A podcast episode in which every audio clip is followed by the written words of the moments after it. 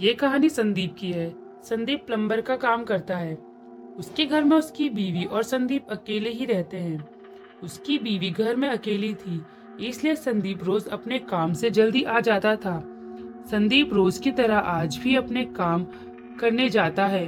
लगभग उसका यहाँ पर दो दिन का काम और रह गया था। संदीप आज फिर शाम को पाँच बजे ही अपने घर के लिए निकलने जा रहा था। तब भी संदीप के मालिक वहाँ पर आते हैं और कहते हैं, यार संदीप, थोड़ा काम और रह गया है। तू आज थोड़ा देर तक काम कर, देगा तो सारा काम पूरा हो जाएगा संदीप सारी बात सुनने के बाद बोलता है, नहीं सर, मेरे घर में मेरी बीवी अकेले है और मेरा घर भी काफ़ी दूर है। मैं कल आकर काम पूरा कर दूँगा, अभी मुझे जाने दो। पर उसके मालिक को भी आज ही काम पूरा करवाना था। इससे संदीप का मालिक बोलता है यार तुम कुछ पैसे ज़्यादा ले लेना, पर मुझे काम आज ही पूरा चाहिए। संदीप भी अपने मालिक की बात मना, मान जाता है और काम पूरा करने लगता है। काम पूरा होते होते रात के दस बज गए थे। संदीप ने अपने घर में फ़ोन करके पहले ही बता दिया था कि वो आज लेट आएगा। संदीप का काम पूरा करके अपनी बाइक से जंगल वाले शॉर्टकट से जाने लगता है।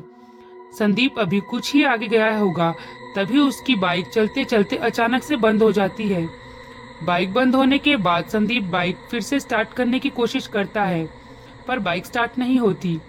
बाइक स्टार्ट न होने पर संदीप बाइक का पेट्रोल देखकर बोलता है, क्या फूटी किस्मत है मेरी? आज ही मुझे इस जंगल वाले रास्ते से आना था और आज ही इस बाइक का तेल खत्म होना था। अब बाइक को धक्का लगाकर ही घर जाना होगा। संदीप अभी थोड़ा ही आगे गया होगा। तभी उसने अपने आगे एक आदमी को बैठे देखा। संदीप ने सोचा, यह आदमी पास ही के गाँव का होगा। क्या पता इसे पता हो कि कोई आसपास तेल तो नहीं बेचता, क्योंकि गाँव में लोग पेट्रोल अपने घरों में भी बेचते हैं। यही सोचकर संदीप उस आदमी के पास जाकर बोलता है हाँ भाई साहब, क्या यहाँ आसपास कोई पेट्रोल या कोई पेट्रोल तो नहीं बेचता? संदीप की बात सुनकर वो आदमी बोलता है कितना पेट्रोल चाहिए, मैं ही बेचता हूँ। संदीप ने कहा, एक लीटर दे दो। संदीप उस आदमी से पेट्रोल लेकर अपनी बाइक में डालकर बाइक स्टार्ट करके अपने घर की ओर चल देता है।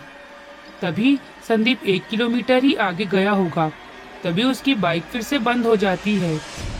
फिर संदीप बाइक स्टार्ट करने की कोशिश करता है, पर बाइक स्टार्ट नहीं हो रही थी। फिर थका कर संदीप फिर से अपनी बाइक का पेट्रोल देखा। तो उसे अपनी आँखों पर विश्वास नहीं हो रहा था। क्योंकि अभी थोड़ा ही, थोड़ी ही देर पहले उसने अपनी गाड़ी में एक लीटर तेल डाला था, पर अब उसकी गाड़ी में एक बूंद तेल नहीं था।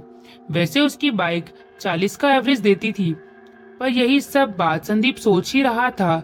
तभी उसकी नज़र उस आदमी पर पड़ी, जिसे अभी थोड़ी देर पहले ही संदीप ने पेट्रोल खरीदा था।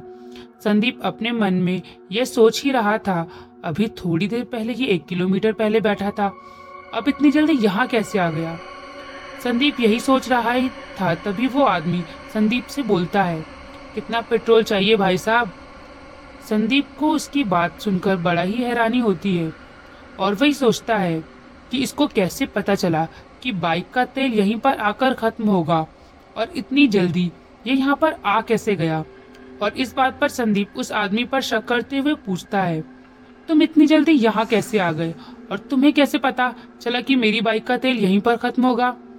संदीप की बात सुनकर वो आदमी मुस्कुराते हुए जवाब देता है, मुझे सब पता है।